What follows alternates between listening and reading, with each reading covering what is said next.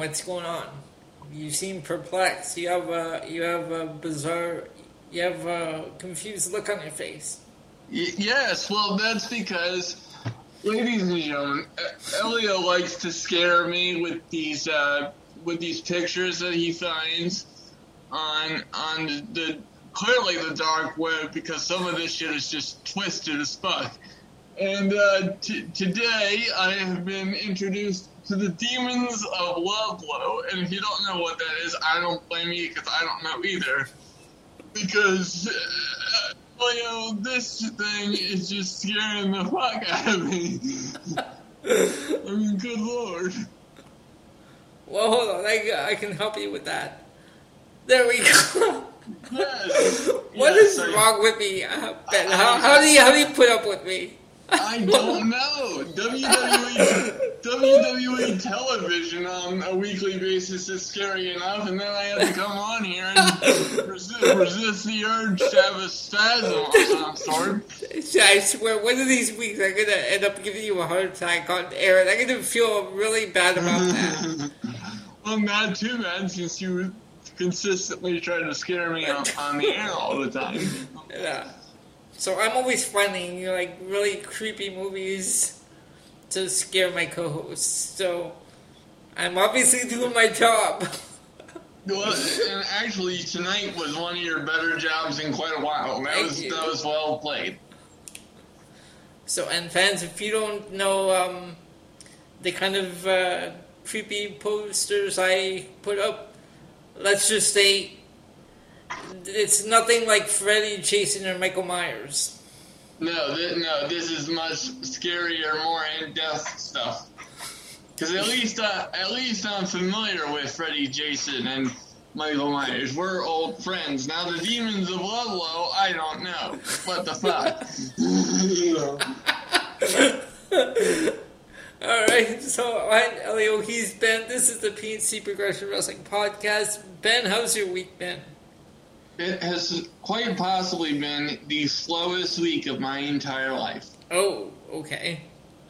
How so? Um, well, partially, partially because my dad was out of town and uh, my mom has a bad back, so she can't drive right now. So that partially it. Then my dog had to have surgery, so then that added to it. So, um, but hopefully we're gonna start getting past um, this really busy period that we we've had going on and uh, we'll start having some fun. Now, like I told you off the air, I am getting a tattoo on uh, Tuesday. So uh, Tuesday night, uh, it might not be the best idea. We might want to move that to Wednesday because, in, in my experience, uh, the night I get the tattoo is always the worst. Okay. So, um, so thank you for agreeing to uh, move the show that that way. But then, yeah, 2022 should be much better. We're um, we're getting some shit figured out that needs figuring out, and um, 22 is 2022 is lined up to be a good one. So, Now I I told you told me about um. So actually, yeah. Before I go on, um, yeah, I, some movies. Okay, you know, I want. I'm into all those movies from the fifties and such in the sixties. Some Yeah. movies are hyped up to be great. yeah, I was watching Singing in the Rain, which was which was supposed to be like one of the greatest one of 1952. I gotta say, I'm not impressed. why not? I some musicals are okay, but some it's like it's just the story. I I can't f- seem to follow the story. It's just really strange. The way like uh, this one is about like the musicals in Hollywood, and so I'm like, okay, I don't get it. Yeah, that well, it, well, you know, one number one that doesn't sound like my cup of tea, but number two, uh, number two, you know, if you're not familiar with that genre of movie, Yeah, then automatically it seems to me that you would be behind the eight ball. I mean, I do musicals. I've seen Mamma Mia and uh, and like and Dirty Dancing and all those other musicals, Phantom of the Opera. But this is Singing in the Rain. The song is good. I like the song. Don't like the movie too much. Well, no, it's, it's funny you should say that because I am the only musicals that I liked consistently were the ones in Disney movies. Mm-hmm. You know, because they're they're classics. But you know, I may have told this story one time a long time ago on the podcast, but um, since it is the Christmas season, it seems uh, worthy to rehash it. So I was about uh, ten or eleven, maybe, and um, my grandmother thought it would be a wonderful present to take me and the rest of the family to see the Nutcracker on stage. And um, ladies and gentlemen, uh, the Nutcracker obviously is supposed to be some sort of classic Christmas thing. And I have to tell you, this thing sucked my my mom and I were sitting there looking at each other like, what in the hell is going on? Oh no. And we were we were just trying to escape to the bathroom. We were trying to do anything we could to make this thing go. But come on, but come on, the the music is good though. Well, I I have to. I it's just one. It's not my personal preference, and and, and two. You know, when it comes to like on stage things, especially like plays and musicals, mm-hmm. it's not my thing. If I'm going to go see something on stage, it better be a badass, you know, musical actor, you know, ZZ yeah. Top or something, who I actually saw in 2013. They oh, were wow. awesome. Cool. Um, I did do what you said. You told me uh, to check out Frasier. I did uh, sit down and watch a couple of episodes. I gotta, oh. I, I, gotta keep going uh, with uh, episode three and four and so on because I, I liked uh, the first two episodes.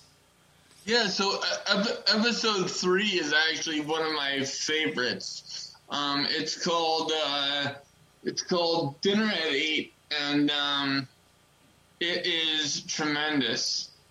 Yeah, I'm, um, like I I never got to watch any of it when it was on air, but now now I'm going back and watching all the seasons. So so far in your limited exposure, and, and trust me, I understand that it is limited because it was 11 seasons. Um, but uh, based on first impressions, who's your favorite character? I like Martin. yeah, Martin's my man. Martin is one of my favorites too. Yeah. Mine are Martin and well, Niles is number one. Niles is just awesome. Okay. Uh, and number two is Martin for sure. But um, yeah, continue watching it, and um, you know, hopefully, hopefully you get really into it because if if you stick around for a, for a little while, the the, um, the characters actually become more and more likable. Because right right now, especially in, in the early seasons um, Frasier is like really snobbish and stuff, but like if you give him a chance, he he's actually a very detailed, in-depth character. See, that's my problem with TV. If I, I, if I start a series, if I can't get into the characters, you have to like the characters. Otherwise, you're not going to enjoy the show. Yeah. So that's why, like, that's why sometimes I go in, and I have to like the characters. Yeah, otherwise I'm not gonna. I'm just gonna stop after like one episode. Absolutely, and uh, well, I'm glad you made it past the uh, the first episode with Frasier because trust me, it is a wonderful show. Um, one of one of the best sitcoms, both it, both in my opinion and uh, in terms of critical acclaim. And so, I'm and I'm enjoy. still I'm still waiting for um, episode uh, nine and ten of Your Enthusiasm. That that's an easy easy show to watch because each season has ten episodes.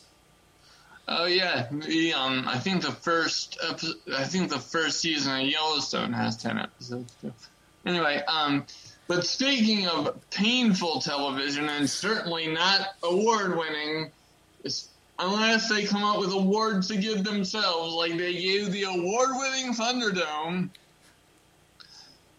then I don't know what kind of what kind of awards uh, Raw or SmackDown will be earning. Because my good God in heaven, So uh, I then- need some assistance to get through them. Let me just tell you. And here's what we have tonight. We have, of course, Raw, Dynamite, SmackDown, and Rampage, and we have Wrestling Roulette and Time Warp, where I found initially I found a couple of Memphis episodes that I wrote, wrote down on my iPad, but I'm gonna save those because I want to transfer them to my phone. So for tonight, we're gonna stay in Mid South and UWF territory. Very cool. All right, so Ben, what do you say we into Monday Night Raw? Do we have to?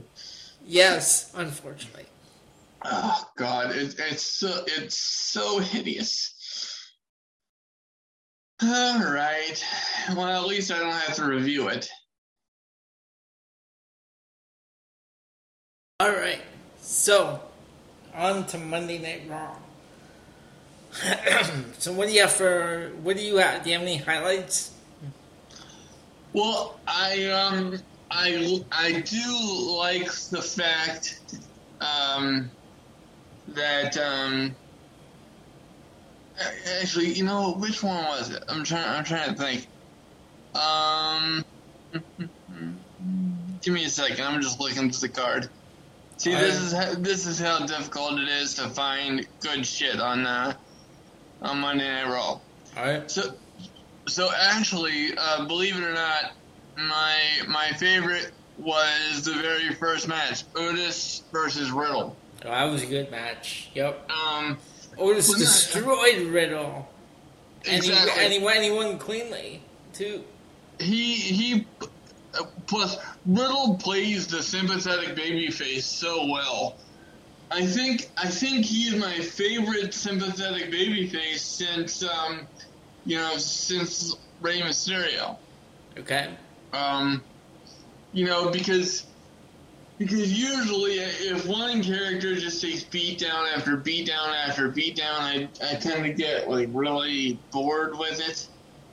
Um, but with Riddle, there seems to be a purpose, and perhaps it takes him a while to get engaged in his matches because, as Vince McMahon and the WWE writing team loves to remind us, Riddle likes to get high on camels, and uh, you know he is the shaman of uh, MSK Yes. on NXT, and it, it, it's just it, it's so funny because for a PG-rated show, they certainly do make a lot of references to weed.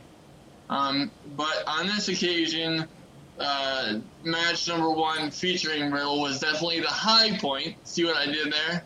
Yep. of Monday Night Raw. And um, the, the low point for me was this entire uh, situation with Bobby Lashley uh, getting into the championship match at day one. Okay. Ladies and gentlemen, this was the major storyline of Monday Night Raw. And um, for some reason, they deemed it necessary to add Bobby Lashley to um, this situation at day one. Now, let's let's back up a little bit so you can you can understand where I'm coming from with with the argument that I'm about to make. So, at, at first, the championship match at day one was scheduled to be Seth Rollins versus Big E for the, for the WWE Championship. Mhm. Uh, if they had just run with that, um, I think that that would have been awesome because, um, you know, in my opinion, uh, Seth Rollins is doing the best work of his career uh, with this gimmick.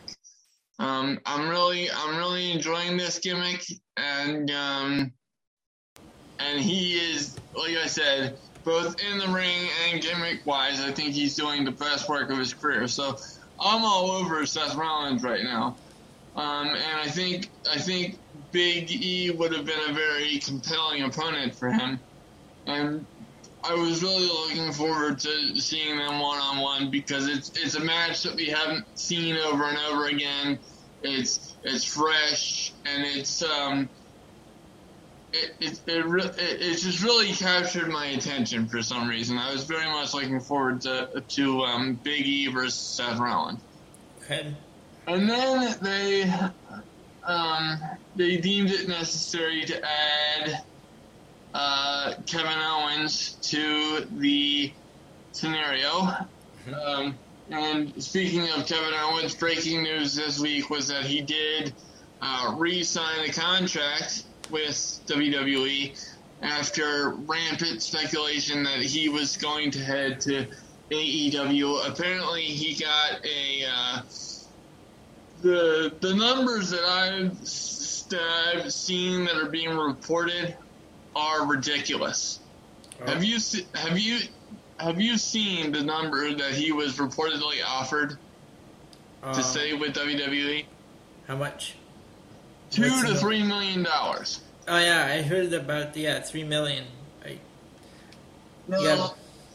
now, if that's true, um, and you know, big if because we, we you know you never know with you know IWC reporting. Um, but then why are they releasing all these people if they can spend two to three million dollars on Kevin Owens' contract? I'm not saying that Kevin Owens isn't worth that amount of money. I, I truly believe that he is the top guy in in the company and, and should be portrayed as such. Um, I, I'm just I was very taken aback by that number for a variety of reasons, but that's for a different show, I think. Um, because if I, if I go off on a tangent on WWE uh, right now, it, it, I think it would add an hour and a half to this show, and I'm not in mood to be here for three hours. I, oh, you know what? You, want to do a three-hour podcast? Well, How about four hours? How about four hours? Oh God, have you, you, seen, you seen those? Dude, I, I've actually started listening to episodes of, you know, just random podcasts that go that long. And How do you do ti- that? How? How do you do Well, that? I, well that, that's my point. I can't. By the time I'm an hour in, I'm bored and I want, you know, I'm like, you know, what the hell? Right? Um, but um, but Kevin Owens' uh, financial situation notwithstanding, um, I'm kind I'm kind of confused as to why he was added to this situation. If if this is how he was going to be treated on this edition of Monday Night Raw, because in order to in order to secure a spot in the um, WWE uh, Championship match at day one, Bobby Lashley had to beat all three um, of of the participants in the triple threat match in one night in a gauntlet in a gauntlet style situation. It wasn't one match, but just throughout the evening, he had to beat all three guys. Um, and and this is why I'm confused that Kevin Owens was was involved in this scenario because he tapped out to the uh, Hurt Lock before it was even um, fully in. Now, obviously, as a heel, you know that's a smart move to do if you're um, if you're going to be involved in a championship situation. But um, but it just made Kevin come off as weak because his match was only um, let me look at the let me look at the number here um, it, four minutes and 34 seconds according to the results that I'm looking at Okay. and so that was that was just terrible. That was a waste of time, in my opinion. And then the second match that Bobby Lashley had to undertake was against Seth Rollins. That ended in a DQ. Um, even even after um, even after um, Kevin Owens got involved to try to um, to try to get Bobby Lashley uh, disqualified. You know, and that, that and that I, at first I'm like, well, if you're going to go with that, that makes sense because at least there's strategy behind what Kevin Owens did, and it, and it feeds into his new heel character. Much better than the liar gimmick that they're trying to go with. I'm not a liar. Yes, you are, Kevin. Just sit down. Um, but sit down. Where'd you get that from? Oh, that, that, that that's for me. I'm I, I'm just I don't because I don't like how they did this heel turn for Kevin. Okay. Um, I'm a very big fan of Kevin Owens, uh, actually. Um, but you know, it just it confuses me um, because because after um, after uh, Kevin got involved, out comes uh, Adam Pearce and uh, Sonya Deville and and and uh, Sonya Deville. And and they're like, no, no, no, it's not going down like that. But yet the match still ends in a in a DQ anyway. And no, it didn't. it, it, it, ended with the uh, Bobby Lashley spearing Seth Rollins. What? That's that's weird. Then why? Then why is? Oh, that's right. That's okay. Okay. Yeah, I was I was looking down at the wrong thing. Um. So so then, through all sorts of rigmarole that was unnecessary, Bobby Lashley advances to face Big E, and if he wins this match, this was he's this was. Go ahead. This was one of my high points. This match. I can see that. Yeah. Um. You know, but but was was the presentation of the show decent in the main storyline?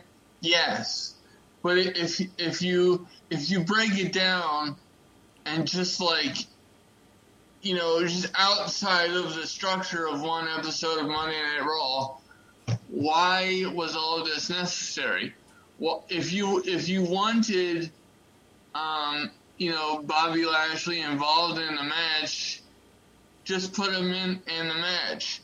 Don't don't make all of your uh, championship contenders look weak by getting destroyed by one guy.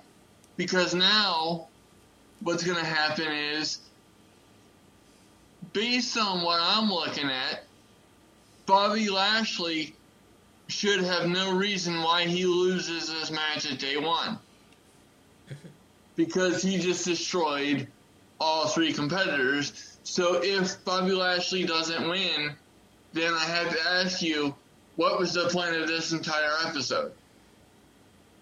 See, and that's what that's what I'm talking about. I'm not, I'm not saying I didn't enjoy aspects of, of of Monday Night Raw actually, actually, you know, this episode was was more enjoyable than most if you just take it as as a, a singular episode. Certainly, it was more enjoyable than SmackDown this week. I mean, Smack, yeah. SmackDown was atrocious, but but I'm talking about a larger issue. Um, you know, because usually, um, usually I'm not a fan of people just being put in matches so from that perspective, I can understand why they did this, but I'd much rather have Bobby Lashley put in the match um, than than have three people get destroyed en route to having him put in the match. If that makes sense. Yep. I because you're you're destroying your match. Okay. Like I don't I don't want to see this match anymore because for me logic dictates that Bobby Lashley has to win this situation based on what you did on Monday Night Raw. So I, I don't know. What what did you think of the of the main storyline of of Monday Night? The Well, they made uh, Bobby Lashley look strong. This was the Bobby Lashley show. Yep. So, you know, it'll it'll be interesting because on one hand, I really can't see Big E losing this because um, you know, he's still so new in his uh, WWE Championship run, and I don't think it would do him any favors to lose. But then I think it hurts Bobby Lashley even more if he loses this, because then what the hell was was the point? So, you know, but also, you know, this whole situation really um, illustrates the the lack of depth at the top of the card on Raw. Because if you have to structure your entire episode with one guy in three matches, and I don't really care what the point of it is, um, then what does that say for for the for the 85% of the talent that's still sitting in the back twiddling their thumbs? You know, you couldn't you couldn't have used that four minutes and 34 seconds um, and and the and um, what was the what was the first one? 722. So you couldn't have just consolidated it into one match, had it be, had it be like 10 minutes long, and then given the rest of your card an opportunity. Um, you know, where's Mustafa Ali? Where's um, you know, why why is um why is your entire women's division being booked like shit? Um, you know, I I so I just I don't understand why WWE does what it does because it makes itself look so stupid. Even even even if I can make an argument that this episode of Monday Night Raw was much more logical than um, than some other ones. Which, which I'm not, which I'm not saying it is, but even if, even if I played devil's advocate and wanted to be a WWE mark, like they built the episode around something, and they really, uh, you know, were trying to tell a story. I think this entire episode of Monday Night Raw was terrible. I mean, I was, I was sitting there bored as shit, you know, listening to music while this whole thing was going on because if you have three matches and the entire point of the night is to get one more guy in a match, then you know what's going to happen in three of the matches on the show. So what the fuck is the point? You know, and, and, and so consequently, I and I'm betting a lot of our listeners watched the watched the episode out of the corner of their eye while they were doing something else much more entertaining than watching Monday Night Raw, which I guarantee you I would have been doing if I hadn't had to have watched it for for this podcast this evening. So I guess I can blame you for my suffering on Monday why, night. Why, why are you blaming me? I didn't do anything. Well, I have to blame you for something because after all, you did scare the shit out of me to start the show. But all right, that's fair. But at at the very least, you you um, you took the reins on this review of Monday Night Raw, so I do appreciate that. And uh, let me. Oh, I didn't you give my uh, low points. I had a couple of other high points though. The Bianca Belair match wasn't bad. Hmm. For me, uh, and uh, but low points. Okay, I was, I was with Miz TV right up until like, as it went along. I'm just like, no, I. I was gonna put it as a high point, but then I, I, it went. It kept as it moved along. I'm like, no, I'm gonna. That's this is a low point. So I got Miz TV as a low point, twenty four seven championship. Oh God, the twenty four seven title is so useless. And, you know, I'm not going to go on another rant on the 24 7 title because I've done that two or three times in the history of this show. Very entertaining uh, audio, by the way, if you haven't heard that. Uh, but, um, but, you know, I, I have to, I have to point you to something that I saw earlier this week. Oh. Um, R Truth uh, conducted an in- interview in which he said, and I quote, "The WWE Hardcore Championship do- doesn't have blank on uh, on the twenty four seven title." Yeah, What? What? what? What? Okay. What the? What? You're saying that the hardcore title was was less important than the twenty four seven? Wow. Uh, okay, okay. I mean, they were both gimmick titles, but at least the hardcore title was somewhat entertaining. I mean, it, it did. I think it did outlive its useful usefulness. I, I will say that. Um, but um, but uh, are you high? uh, R-Truth? Did you were you smoking a doobie in the back with Matt Riddle before you uh, conducted this interview? I bet this interview interview's up on TikTok. No doubt. Because he, he's on there. Oh, and, uh, I'm, I'm, I'm sure I'm missing um, some very scholarly conversation on TikTok, but I will I will very proudly confirm here and now that I will not, or that I am not on TikTok. Uh, oh well, Okay, so uh, that's all we have for Monday Night Raw. absolutely. Alright, so now we're going to move on to AEW Dynamite. Ben, I believe this is yours. Uh, yeah, let me just pull it up if I can find it. Um, oh crap. Here, we'll be right back, ladies and gentlemen. I, I have to fix a computer problem, and Okay, on to AEW. Ben, what do you got? so AEW was very much uh, a one match show. And that's really all it had to be, ladies and gentlemen, because Br- Bryan Danielson versus Hangman Page, I cannot over express my my admiration for this match. Mhm. This match went to a one hour long draw and was absolutely tremendous.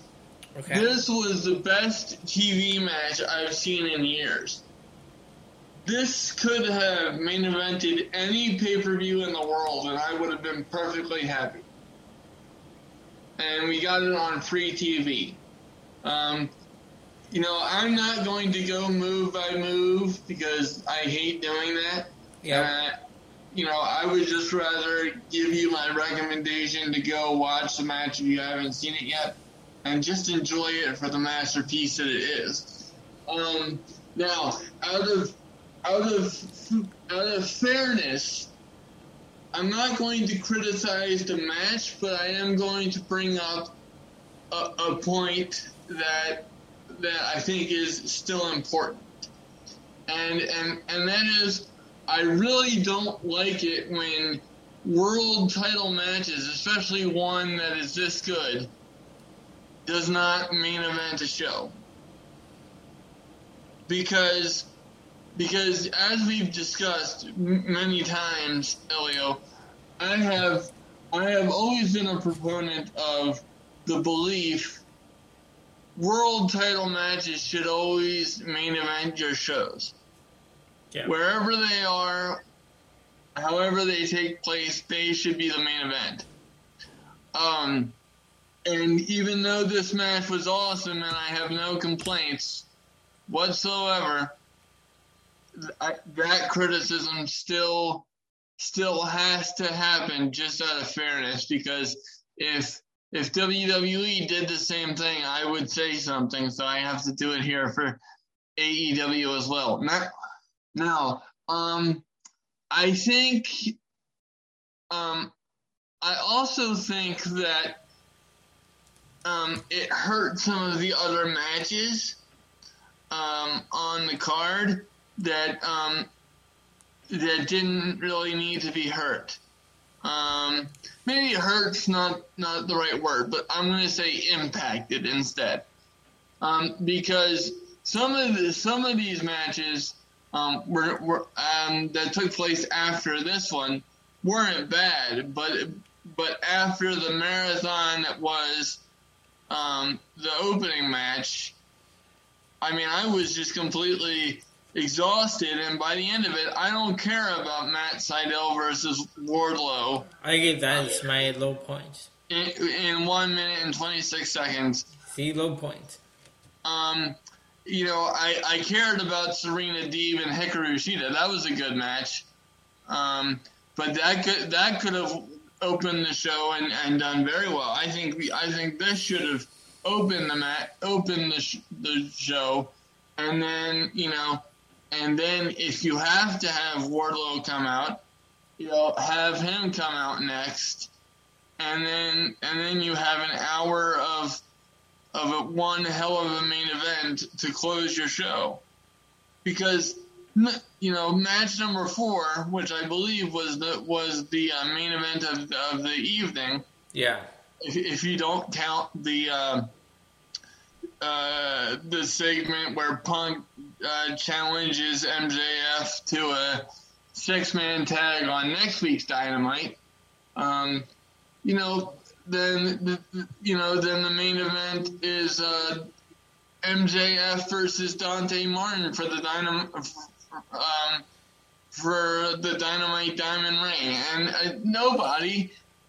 And, and listen, you know, I I'm really gonna probably sound like an asshole when I say this, but um, this is this is one of the issues that I have with AEW.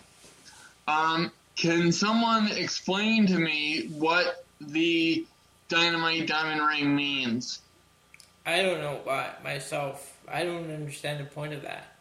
I and and if somebody does, um, then get in touch with us on our Facebook page or or something to explain it to me. And, and I'm not I'm not being a smartass, but why would that be the main event of your show and not and not Bryan Danielson versus Adam Page and and what what may go down as uh, well I'm not even going to say may I'm going to say it is the the best match in AEW Dynamite history and easily so far the television match of the year for for I, am going to argue for the entire year, regardless of company. I mean, this match was amazeballs. Yeah, I, I, I enjoyed this match. I too don't. Many, too many commercials, though. Well, and, and that and that was my other criticism as well. That I, that I was going to say, you know, if because I've I've heard of I, I've seen companies have commercial free situations. If you were ever going to do a commercial free situation that would have legitimately helped something and not come off as, okay, you're trying to compete with something and whatever, if there was anything that was worthy of, of no commercials whatsoever, it was this match. Mm-hmm. Because when you have, you know, two commercial breaks in a match like this, yes, I, I yes, I agree. It's an hour. I understand, but it just it breaks its momentum when you when you are watching it in picture in picture. Yeah. Um, you know, so th- those are just uh, some very uh, minor, but but um, but I would say very valid um, uh, points to make about about um a, about AEW's pre- presentation this week in terms of the negative. Um, but uh, but that that being said, nothing should overshadow how how good this match was. And um and the and the other point that I want to discuss um about this match, I saw a lot of people that were questioning the draw. Um, and why couldn't why couldn't we have had a decisive winner to a match this good? I actually like the draw um, because one, we don't see it that much, and two, I don't think it hurts Adam Page at all. Um, you know, one because one of the criticisms I saw, well, well, doesn't this hurt um, Adam Page because the first title defense is the most important, and you know he didn't win or whatever. Um, in most situations, I would agree with you. Um, how do you how do you made that argument to me? And I don't think it's a bad argument. Um, but in in this situation, given the talent involved and just how good that match was, I don't think it hurts anybody, and it it makes me want to see the match again, which adds prestige to your championship match when it happens again. So I don't I don't see I don't see a negative in this being a draw, even though I can understand the argument to the contrary. Uh, Elio, did, did you have any thoughts regarding the draw? Would you have done any, any differently? No, I was uh I was uh for me I was I was fine with the draw. I just uh I don't think it hurt anyone, but um yeah, just uh, a great match. Absolutely, and um, and the other um, the other high point of the show was um the uh, was the promo by Griff Garrison. Did you catch that? Are you like that when he challenged Malachi Black? Yeah, that was yeah, that was like a really good promo. I was not expecting that from Griff. From yeah, Griff yeah, Garrison yeah, all yeah. Come on, Griff Garrison in the program. I, I would have gone with uh, the other one, Brian Pillman. Well, well, everybody knows. Well, I would have too. I, I agree with you there. Um, but but I'm just talking about the pres the presentation Yeah, no, of the well, promo. that one, that was, that one came out of nowhere. I wasn't expecting that. No, I wasn't either. But um, you know, everybody knows that that um, Garrison's going to get destroyed. Sure. Um, and, and, and to be honest with you, I'm not sure why they had. Um, I'm not sure why they had uh, um, Black uh, spit the spit the mist at Julia. I'm not sure what the point of that was. I'm not sure what the point of him like being there. Like, why would they put him with uh, the varsity blondes? I'm not sure. I don't Uh, understand. So, so that that that argument in and of itself um, illustrates another low point. But I just I have to give um, I have to give credit where it's due to Griff Garrison. I I was pleasantly surprised by Okay. that promo. Okay, yeah, I wasn't expecting that. That was that was surprising. Especially when he uh, when he snapped on uh, Brian Pillman. He's like, "Whose side are you on?" Yeah, exactly. All right, so is that all we have for Dynamite? Absolutely. On to SmackDown. Ben, I'm sorry. Oh my god. You know, um, I'm sorry. Before we go on, So, ladies and gentlemen, we are back after a brief interlude, and I will now take charge of the uh, SmackDown review, um, which I will make brief and painless, which unfortunately they did not do when this was presented on television. And um, before my co host steps aside, I can see him uh, smiling in agreement as to what I have to say. Um, because this episode of of SmackDown was all over the place in terms of matches and everything else. Because because okay, in in match number one, for instance, we saw uh, Toni Storm get the pinfall victory over Charlotte Flair in a tag team match where she tagged up with Sasha Banks to take on Charlotte Flair and Shotzi. And just based off of the just based off of the the participants in the match, um, I have a question that I would like to pose. okay. Um, what I mean, wasn't Sasha Banks supposed to be a heel? No, and then she come back as a face. No, I think she was a heel. Oh no, she was a heel when she came back. She took on Bianca Belair. That's right. But uh, yeah, I guess. So Yeah, she turned she turned face at some point. oh, I must have missed that because I, I, I mean, not that I'm complaining about the tag team of Sasha Banks and Toni Storm. I love that, but I'm, it was just a weird thing because I thought uh, Sasha Banks was a heel.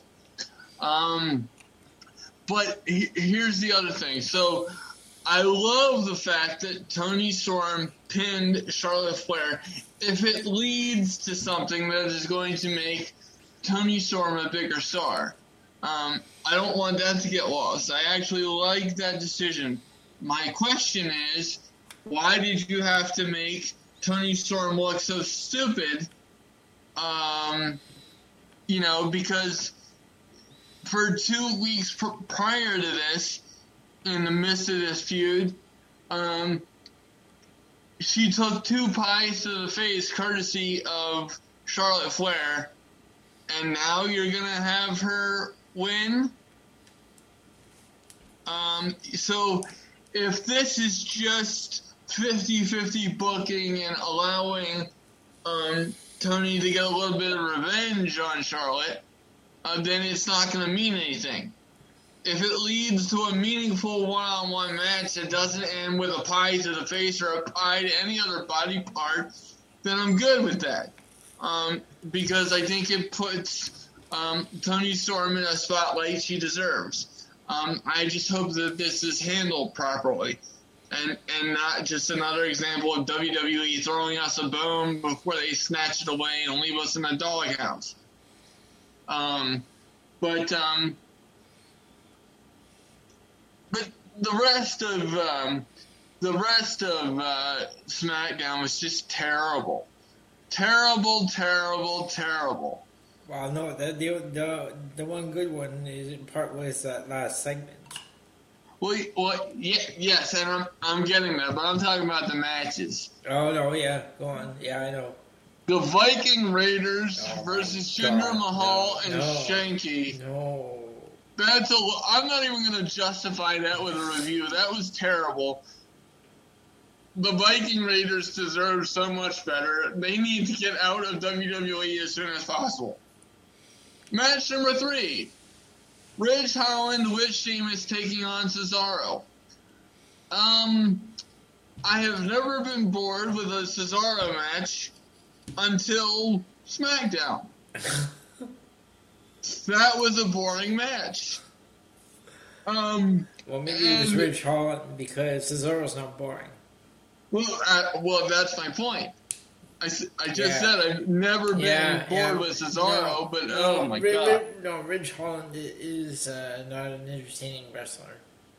And, and and aside from that, um, I know I posed this question as rhetorical uh, a few weeks ago, but perhaps I should perhaps I should reframe it in a serious way because I'm legitimately curious. Um, why was Ridge Holland paired with Sheamus? Because Ridge Holland is not Irish. No, he's British.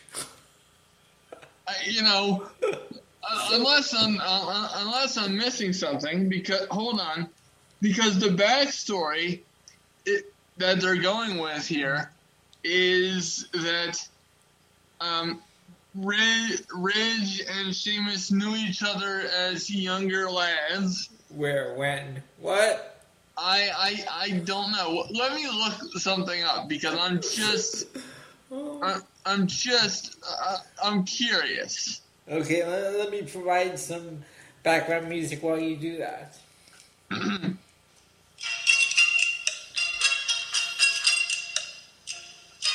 Okay, I, I found it. Okay. Thank you so much for that intro. It was, very entertaining. Uh, but but yes, I just verified that Ridge Holland is indeed English, and and um and so therefore he would have been nowhere near Sheamus. uh, who resided in Dublin, Ireland, so they would be nowhere near each other in childhood. So what's the connection between them? Can somebody explain that? Unless, Um, unless, unless Ridge Holland at some point traveled over to Ireland and met, met Sheamus. Well, uh, but but okay. My other my and my other question is this. So, according to according to what I'm looking at, uh, Ridge Holland is my age. He's 33. Okay. And and how old is? Uh, let me look up how old Sheamus is. I I, prom, I promise you, I have a point in in what I'm doing. I, I'm this is not just pointless filling up airtime. I put the put the music back on for the entertaining interlude. All right. Hmm.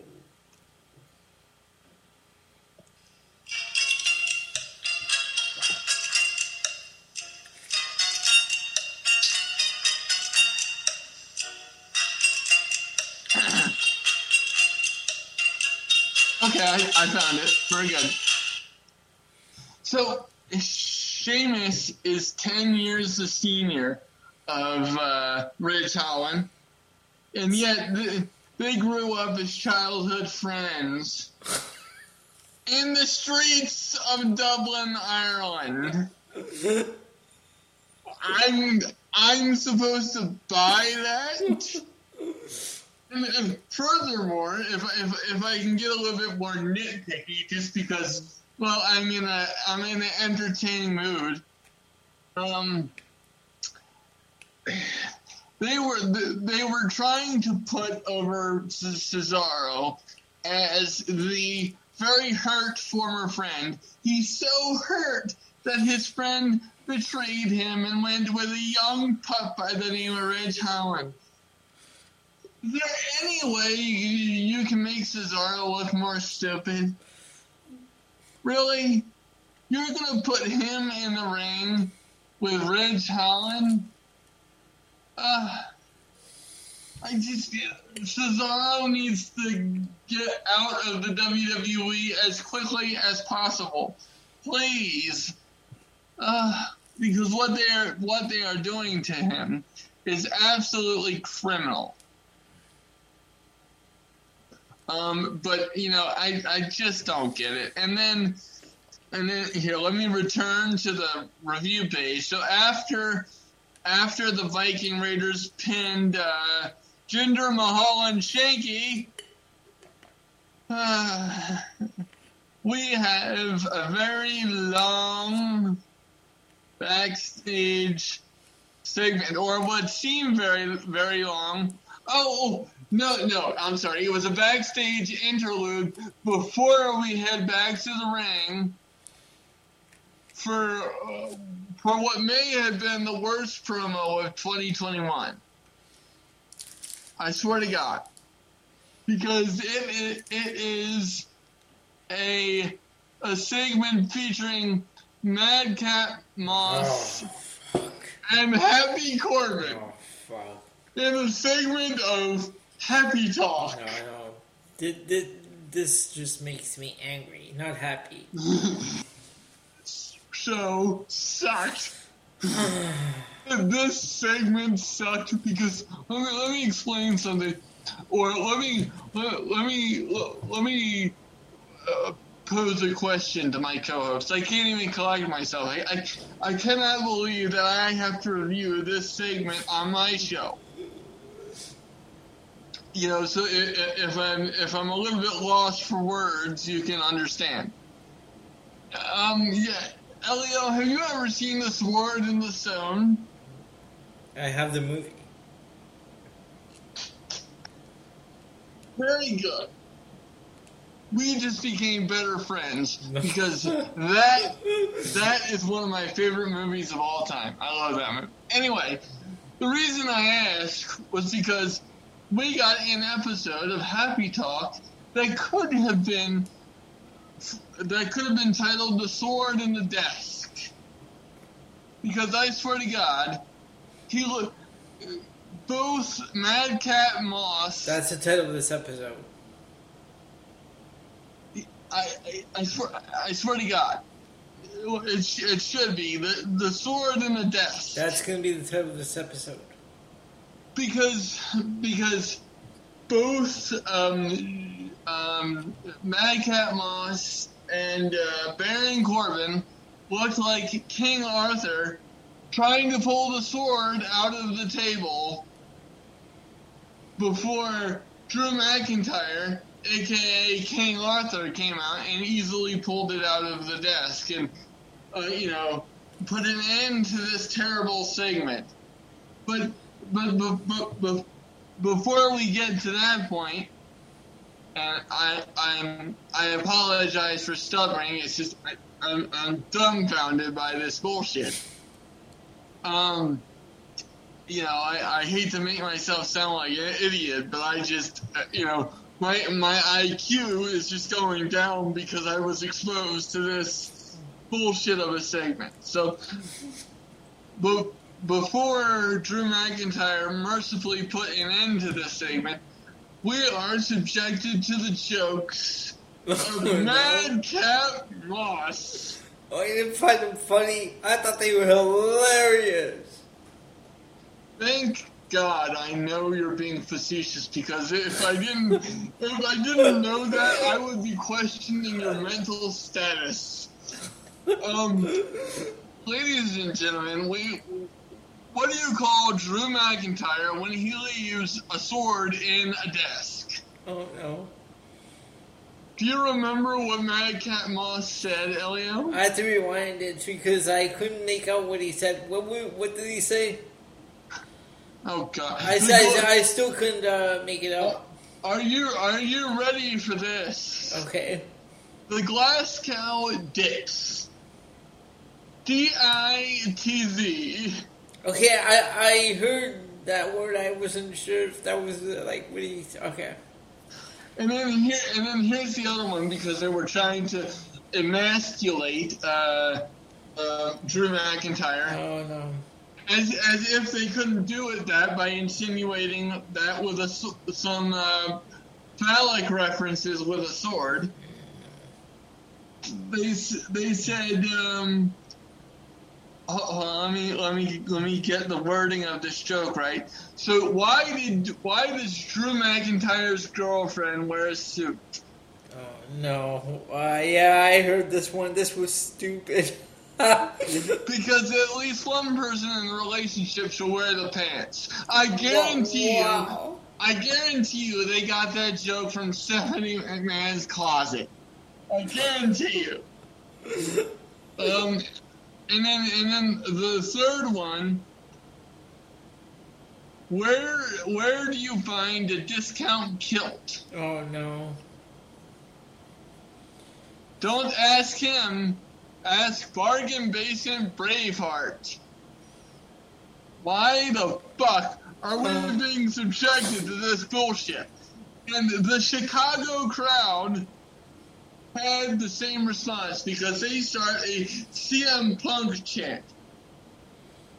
Now, this was the one part of the segment where I legitimately laughed, and I assure you it wasn't courtesy of Corbin and Madcap Moss because in the midst of the uh, of the crowd chanting CM Punk, Pat McAfee jumps on the mic and says, "They're chanting, we want love." I agree with the crowd.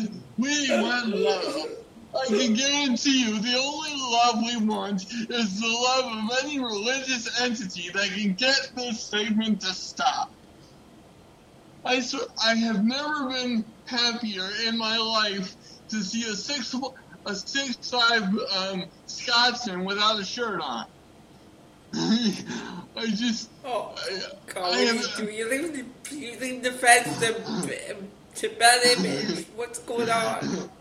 Well, well, well let, me, let me ask you, what's worse, uh, a um uh, an image of a shirtless Drew McIntyre or a shirtless uh, Big E with the nectar of victory. No, no, no, what are you doing to me? Ladies and gentlemen, I have officially gotten revenge for Elio trying to scare me with his bullshit earlier in the evening. I rest my case. and I wish I could end this review of Friday Night SmackDown. So, so after this, and I can't even, I can't, I would love to know how much of this segment, uh, how much time this took up. Actually, Ben, I, I, I just looked up the definition of madcap. Oh, oh God. okay, go ahead. Madcap, amusingly eccentric. Okay, I'm I'm glad I learned that two that two word definition. Good lord, that just made that made my IQ jump up twenty points. Not really. Anyway, you know what would be amusing? Uh, what? If they would end this bullshit segment. Well, even after the segment, we have Naomi versus Shayna Baszler. Again. Again. And once again, I have to ask why does Sonya Deville have a problem with Naomi? Has that has that been answered? No. No. no. I, and I, I, I, I was pretty sure I knew the answer. I was just checking with you. Maybe you caught something I didn't, but apparently we're both on the same page. So, so then after teasing uh, again that she was finally going to get in the ring and take her suit off, um, she and she finally brings out Shayna Baszler, uh, and and here and here we go with Naomi versus Shayna. Uh, and uh, Baszler goes after the leg, tries to hit a few ankle locks, can't get it in. Naomi hits a reversal, and we have a pin. And there's a minute of my life I will never get back. Now, I'm not I'm not going to review the main event. I'm just going to re- review the segment afterwards because that was the best part. Because, and the reason why I'm not going to review the main event, ladies, ladies and gentlemen, uh, in, in case you're curious, is because the main event was the Usos versus the New Day. And why are we getting this match um, when we're getting it at day one? Why would you do this right before your weeks before you go on to have one of your big matches at a pay per view. Why is WWE obsessed with giving their matches away? And further diluting interest in their terrible WWE pay per view schedule. Why? Why? Why? Perhaps we should ask Merlin because he's a wizard and I could use some help. God. Anyway, so the segment after um, afterwards gets very interesting because um, we are finally going to get some straight answers as to the relationship between Lesnar, Heyman, and Reigns. And Reigns wants answers because there was some chicanery with with Heyman and Lesnar last week. You remember that chicanery when uh, when uh, Heyman accused uh, Brock of being Canadian besties with Sami Zayn? That's what I'm referring to. So, uh, so Br- Brock wants to know if if he um, or Roman wants to know if Heyman knew of Brock's involvement at SummerSlam if he knew that um, Brock's suspension, courtesy of Adam Pearce, was being lifted, um, and, and, what the whole situation is. So, um, so the crowd um, starts chanting, "You screwed up," and Roman agrees with them. And then, and then he pulls a classic Roman heel move. I actually really dug this So Heyman goes to grab the mic from from Roman to answer his question. Uh, Roman won't give it to him, and, and instead insists that uh, that someone else give uh, Heyman a separate mic. So after Heyman goes and gets the mic, um, he go he goes on to explain that um, that he's not he's not protecting Brock from from Roman. He's protecting Roman from Brock because he loves him. Roman, Roman is not happy with this response. And and um and he and he goes to hug Heyman as if everything's gonna be okay, but then proceeds to take his head off with a Superman punch. Yep. And there we get the official disbandment. I don't know whether to cry or not because I actually enjoy Roman Reigns and Paul Heyman. And I found that more compelling than Paul Heyman and Brock. And that's saying something because I love Paul Heyman and Brock. So I don't know how I feel about this uh, split, but it was very obvious that it was coming with the whole um, Brock Lesnar versus Roman Reigns happening at day one. So the way it was handled was, was flawless. Um, however, that is the one and only high point, ladies and gentlemen, that I can justifiably give right now because the rest of it was a complete waste of time and a complete definition, might I say, of the phrase drizzling shits. And with that in mind, we will shift to a more entertaining uh, Friday Night Wrestling show. That, of course, being Rampage. And I will hand the microphone back to Elio in a very gentlemanly fashion for his take on Rampage. Elio, what do you have for us? All right. So um, my high point has to be uh, the um, ten man tag match. Eddie Kingston and the Lucha Brothers and Santana and Ortiz. I agree. That was my that was my high point as well.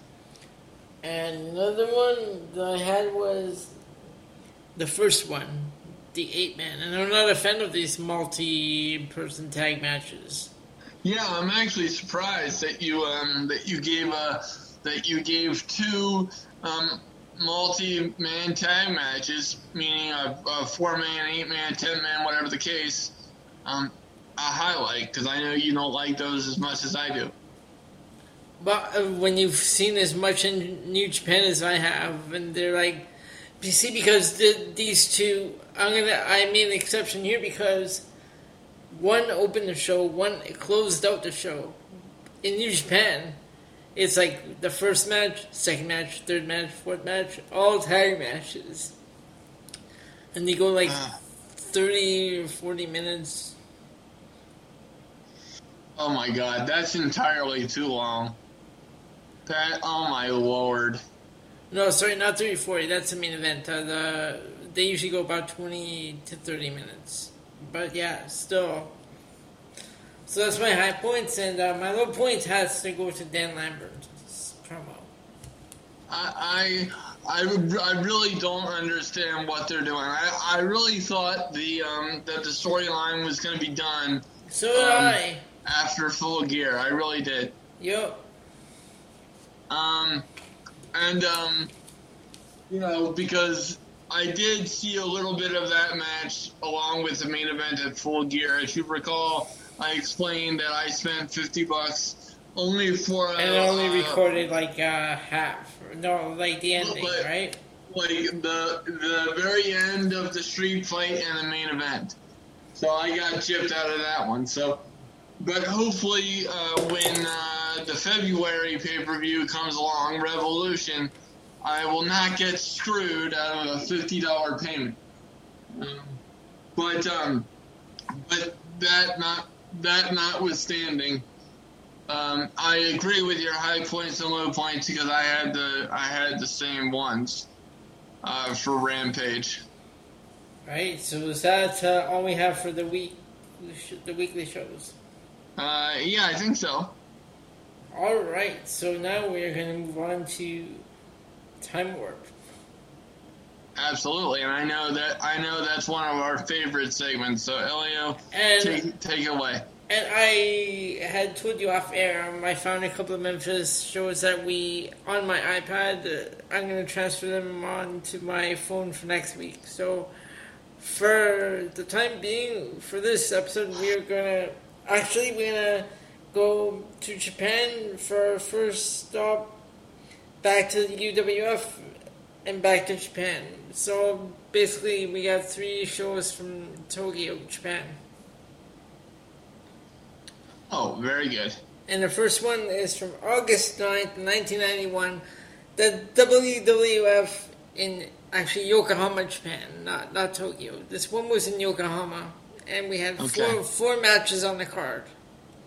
Very good. So we had the Takano brothers, George and Shunji Takano, defeating Tito Santana and Great Kabuki. Oh God, tag team matches again. right. Oh Lord. You know what? I think 1980 1991, this would have been painful to watch, to sit through these shows. Well, well, and from what you tell me, they'd be, they'd be painful to sit through now.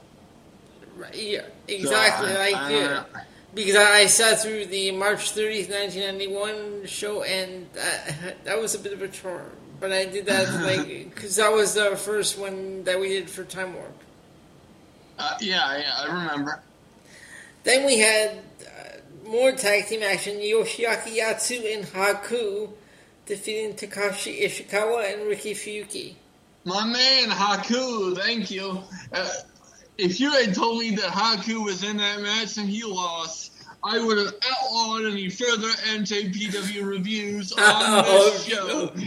You saved yourself and your favorite segment, that being Time Warp, just with that. Thank you, Haku. Oh, Thank- Thank you for existing.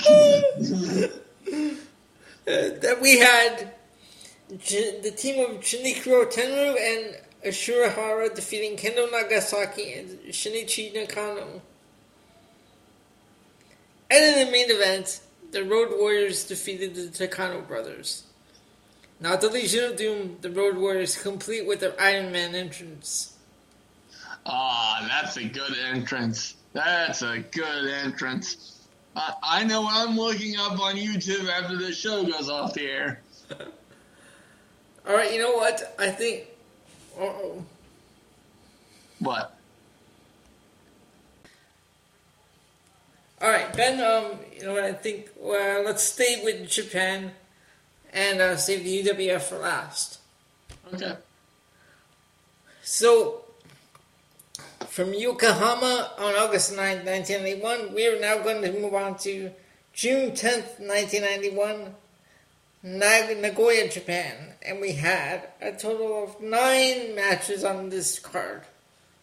Jesus Christ. In the first one, we have Samson Fuyuki defeating Kenichi Oya. Then we had Tugboat Thomas and Apollo Sugawara defeating Rochester Roadblock and Fumihiro Nakura.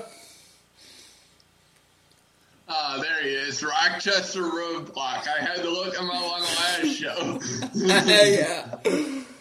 In match members, we had Masao Orihara and Koji Ishinriki defeating Hiroshi Hatanaka and Tatsumi Kitahara. The Takano brothers, who they become the Scott Casey of Japan. Oh, God.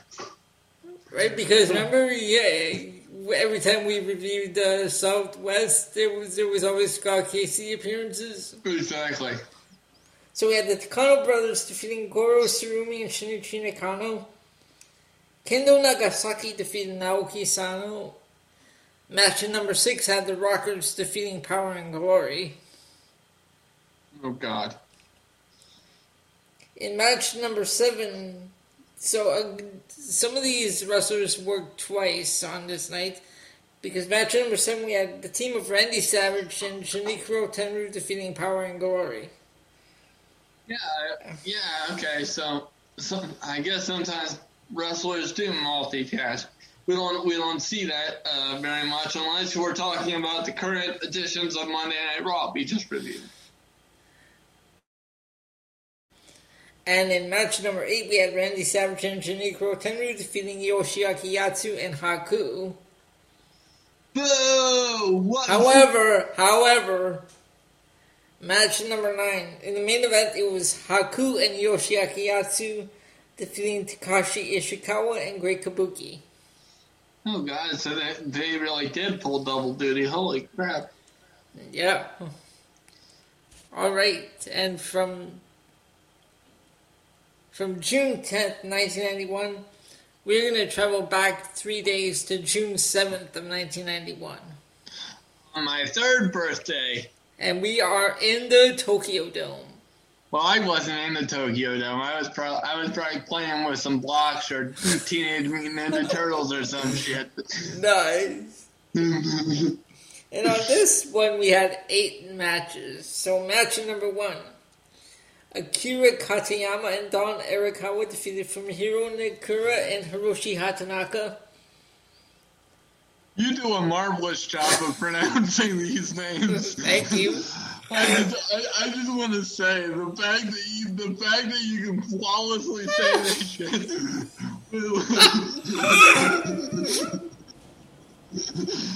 because I would I would be sounding eh, it out syllable by syllable.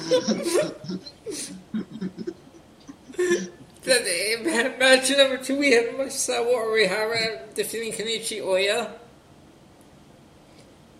And your friend Rochester Roadblock Man the appearance defeating Tugboat Thomas in match number three.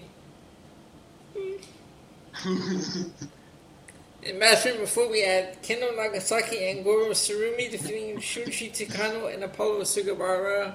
Why are there so many tag matches on these cards? I I real I really don't know. I mean, look at this one now. The Great Kabuki, Koji Ishinriki, and Shinichi Takano defeating Takashi Ishikawa, Riki Fuki, and uh, unknown opponent. Okay, match number six had the Rockers defeating Power and Glory. Naoki Sano defeating George Takano, and I'm sorry, but in the main event, Shinichiro Tenryu and Randy Savage defeated Yoshiaki Yasu and Haku. Oh, I'm my sorry. God. What did I tell you about this shit? what the oh, man. Your only saving grace, and I mean by the skin of your teeth, was the fact that Randy Savage was on the winning team. That's it. What? All right, from there we're gonna go back to June 11th, of 1980. Oh, you you want another one? Well, here, well, here's what I have to say. Oh, another one, that. another what? another one of these cards. I swear to God, if Haku is on one of these No, this is UW. This I said this is the UWF. Oh, okay. Well, that's good. Well, see, the, the watch get my blood pressure up. You stupid. Because you cut me off before I could say we're going to July 11th, 1986 in Sam Houston Coliseum. well, duly noted. Continue. And we have seven matches. Of course we do. And you- the first one, Gary Young defeats the Libyan. Who? The Libyan. I've never even heard of him. Again, it's in 1986. Neither have I. Match number two had Sting defeating Jeff Gaylord. number three, Cowboy Lang defeated Lord Littlebrook. I'm sorry. Is there a bad porno name? What's going Oh no, am I gonna kill my co-host again? Do I have to mute him? Oh, are you okay? Are you okay? Yeah, I'm good. Continue. Okay, match number four, we had the Missing Link defeating Koko B. No, the Missing Link and Koko B. Beware defeating Hollywood John Taylor and Jack Victory. And then we had a UWF Television Championship match. Terry Taylor retaining the championship, defeating Buddy Roberts by disqualification. That sounds good. Then we had the One Man Gang defeating Jim Duggan.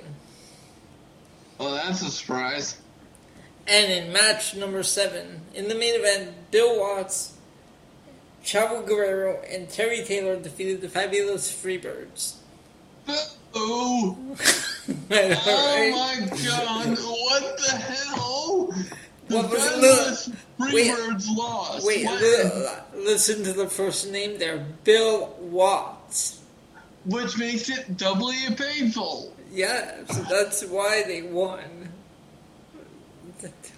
Uh-huh. So, so those are the four uh, cards for time, this segment of Time Warp. I probably bruised my hand slamming my desk in protest. Oh, jeez.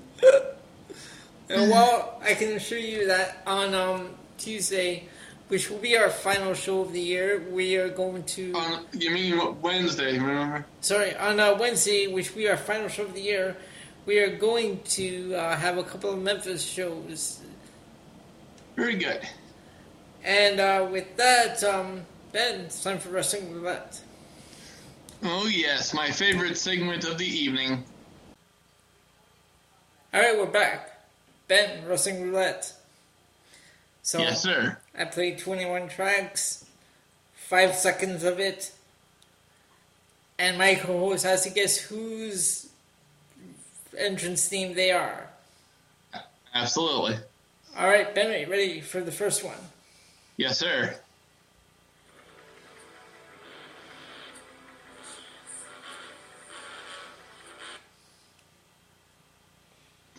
Play it one more time. I had trouble hearing that.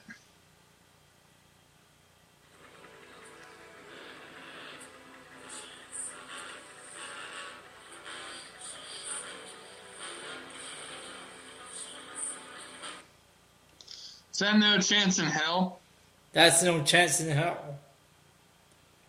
Very good. You're supposed to guess the, na- the name, title of the song. You're supposed to guess the wrestler personality.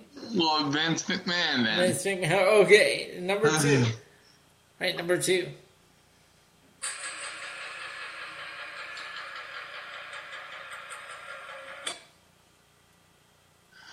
Uh, Rey Mysterio, Rey Mysterio. One of my favorite themes of all time. Alright, next one.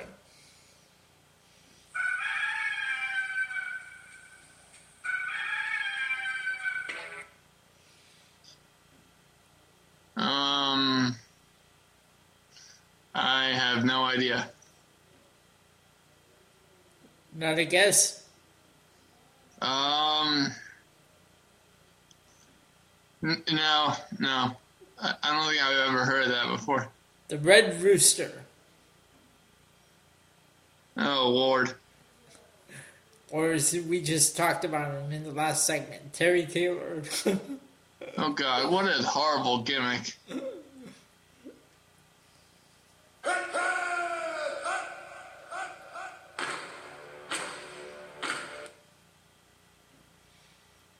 I don't think you're playing these for 10 seconds.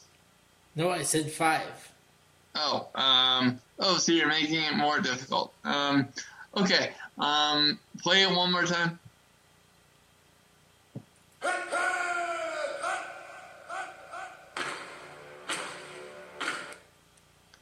Is that Sergeant Slaughter?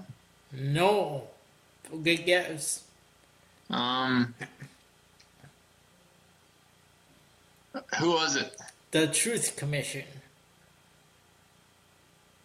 Oh boy, Do you remember them? no.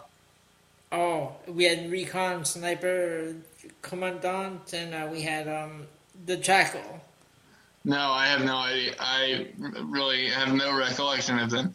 Okay. I've I've heard the name the Truth Commission, but I have no knowledge of the stable. But the Jackal, you know, because that's Yeah. Cyber, that's uh, Don Callis. Yes, So we are two and two. two and one, I think. Or no, two and two. You were right. Okay, Alright. two and two. Here we go. Track number five. Okay, we're gonna go ten seconds for these ones now. Okay.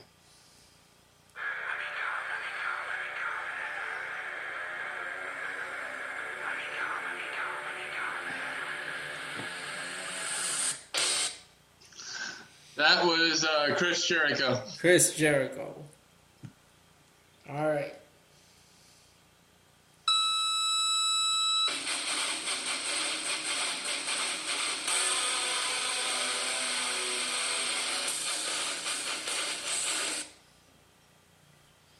Wow. Um, you really did dive deep into the bag. Uh, I have no idea. That is Fabian Aichner. See, that's a that's a problem because I didn't. I never realized that they they even ha- had a individual theme for the Imp- Imperium. I've only heard the Imperium theme. Okay, so we are three and three. Uh, yep. You're not doing bad. Here we go.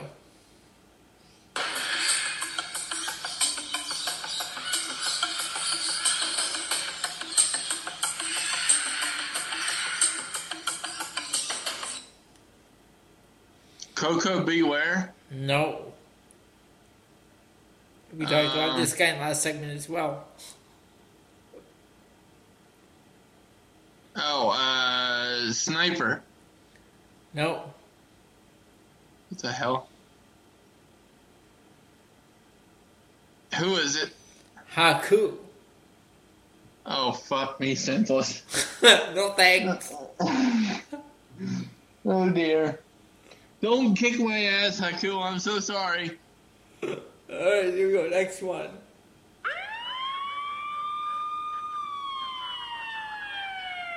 Holler if you hear me. God Signer. Scott Steiner. He's got the whole world in his hands. He's got the whole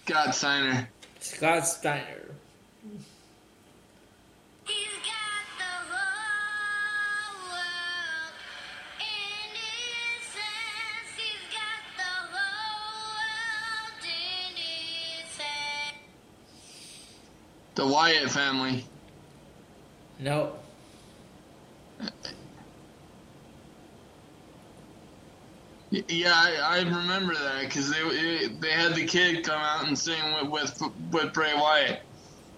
Yeah, but th- this only belongs to one member. Uh, okay, we'll go with Bray Wyatt. No. What? Luke Harper. Oh, that's that still counts, you bitch. That doesn't count. Yes, it does. Four and five. Oh, bruh. You can make it up. Don't worry. All right, fine, fine, fine, fine.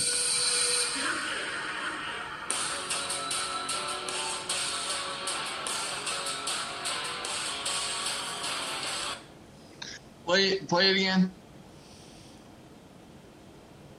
Hold on.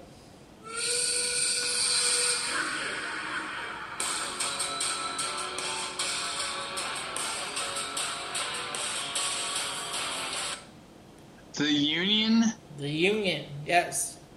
See, five and five. There you go. All right. Up next. Don't treat me like a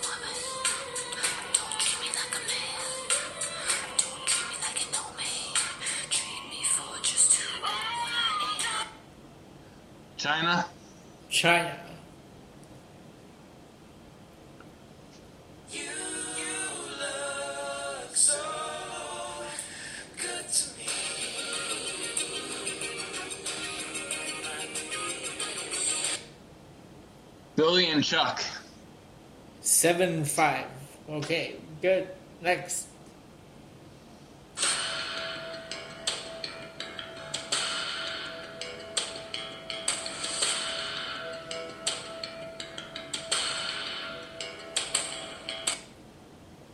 I have no idea.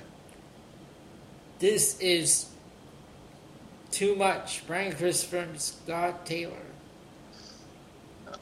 Yeah, well, trust me, I reckon I would recognize the theme, but I don't. Re- I, No, I this would- one, this one I don't recognize because I don't even, I don't even remember. I it was weird. They just changed their name from Too Cool to Too Much. I don't know. Yeah, well, that shouldn't count just out of protest for changing the name. All right, so we'll go. We Just won't count. We, we're not counting that. It's still seven and no, seven and Five. five.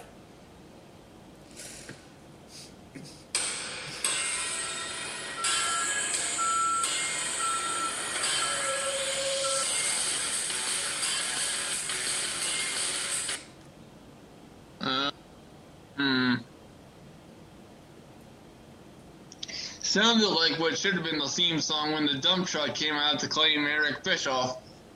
Uh, let's see. Um, yeah, I don't, I don't know. That is heavy machinery. Holy shit. Okay. Yeah, I wouldn't have gotten that one anyway. Seven and six. Here we go.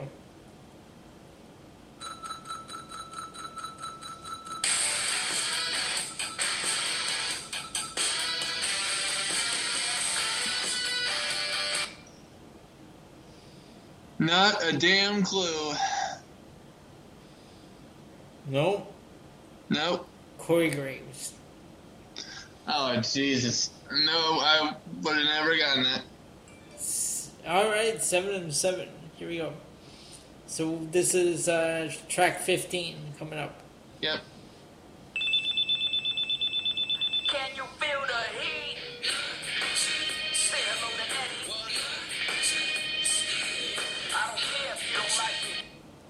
Eddie Guerrero. One of my favorite themes of all time. Eight and seven. All right.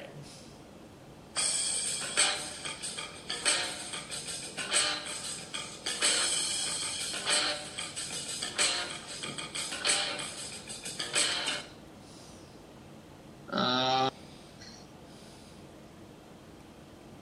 hmm. Play it one more time.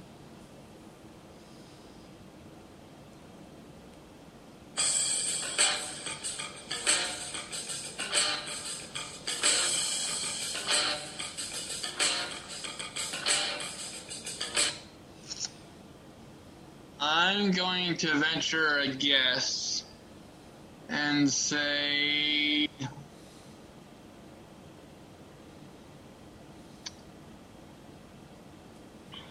Oh Jesus! Just, just because I'm, uh, I'm lost. Maybe Steven Richards. No. Okay, who was it? Alundra Blayze. I've never even heard that theme ever. Okay, eight and Eight, eight, eight and eight. Oh, okay. Okay, it's track seventeen.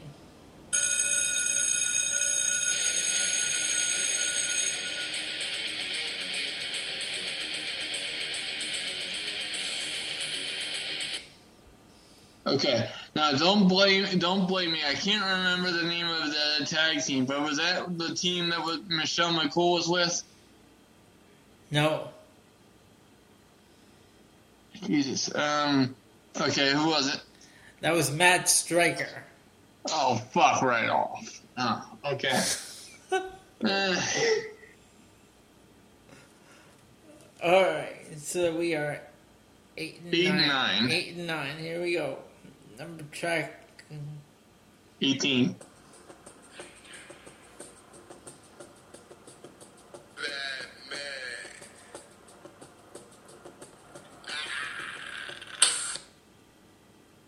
What?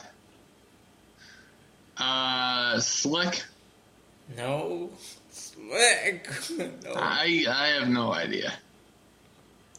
That is Rikishi. Uh, n- see, no, no, it's not. That, uh, when did he ever use that theme? Ever?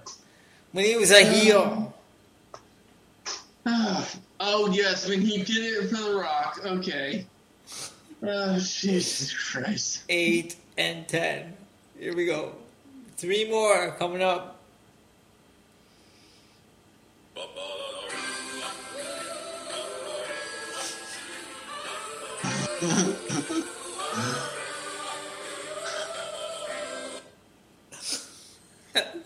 Just, just take a fork at me now. I don't know.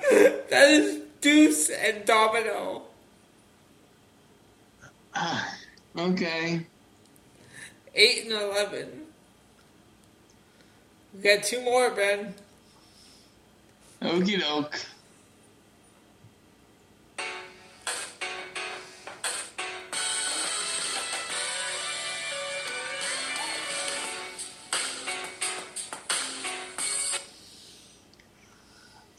Well, why don't we just complete the shit show? Because I have no clue. That is Chad Gable. Oh, fuck right up. Okay, okay, just put me on my misery one more. And one more.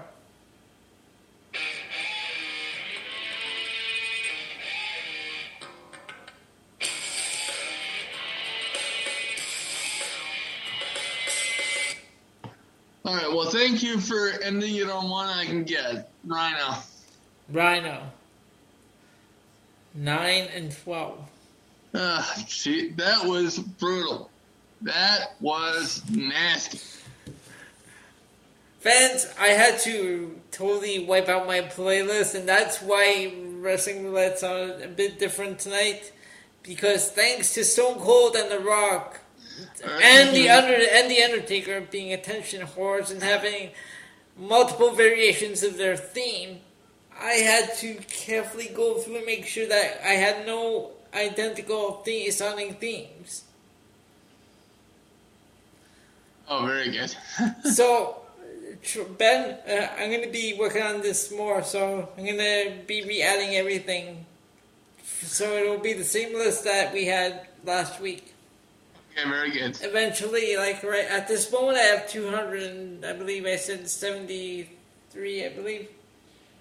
Two, no, Yeah. two, 294 tracks at this moment. Oh God, But I'll you, get back. I'll get back to where we were. you have been busy. How many did you have before? No, I had over. Um, oh, I don't even remember, but it was over 200. Oh, I had that Jesus. because I had WWE, ECW, and E AEW. Yeah, you know what, ladies, ladies and gentlemen, I'm just gonna go ahead and tell you now. As much as as much as I like AEW as a company, um, I hate their themes. Their themes are bad. Yeah, they they, Right. they really are. I mean, they all sound the same. There's no beat to them.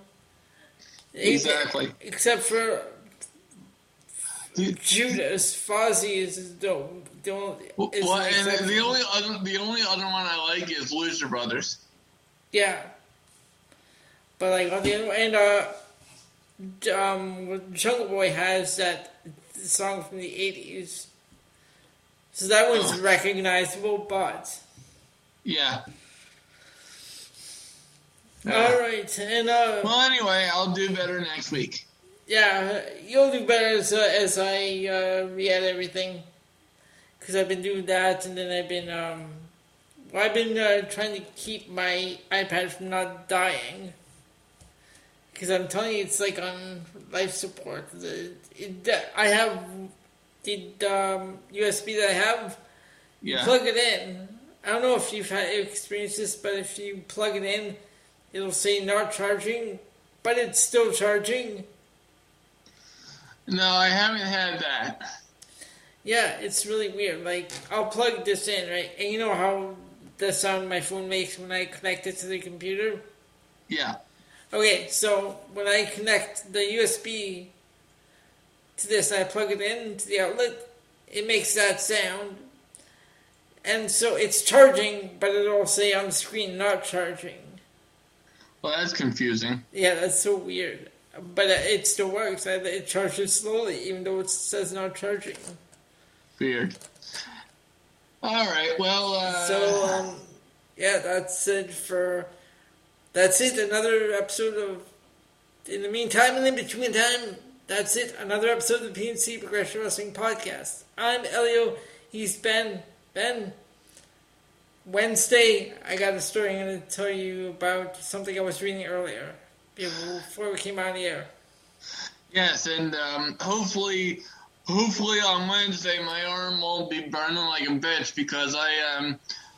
Now, pardon me, pardon me, folks, because I don't, I typically don't like to move shows, but this is the rare occasion where I have to, because I'll be getting a tattoo on Tuesday, and it's not small at all.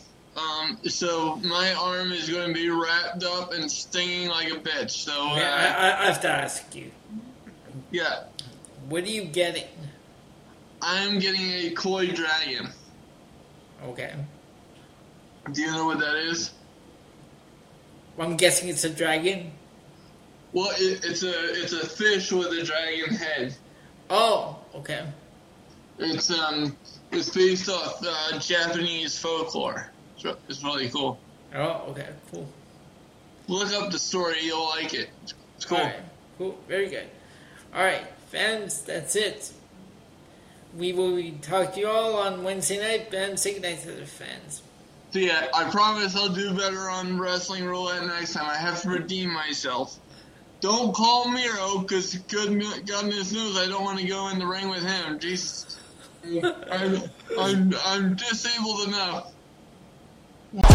Colossal we come, these renegades in the ring.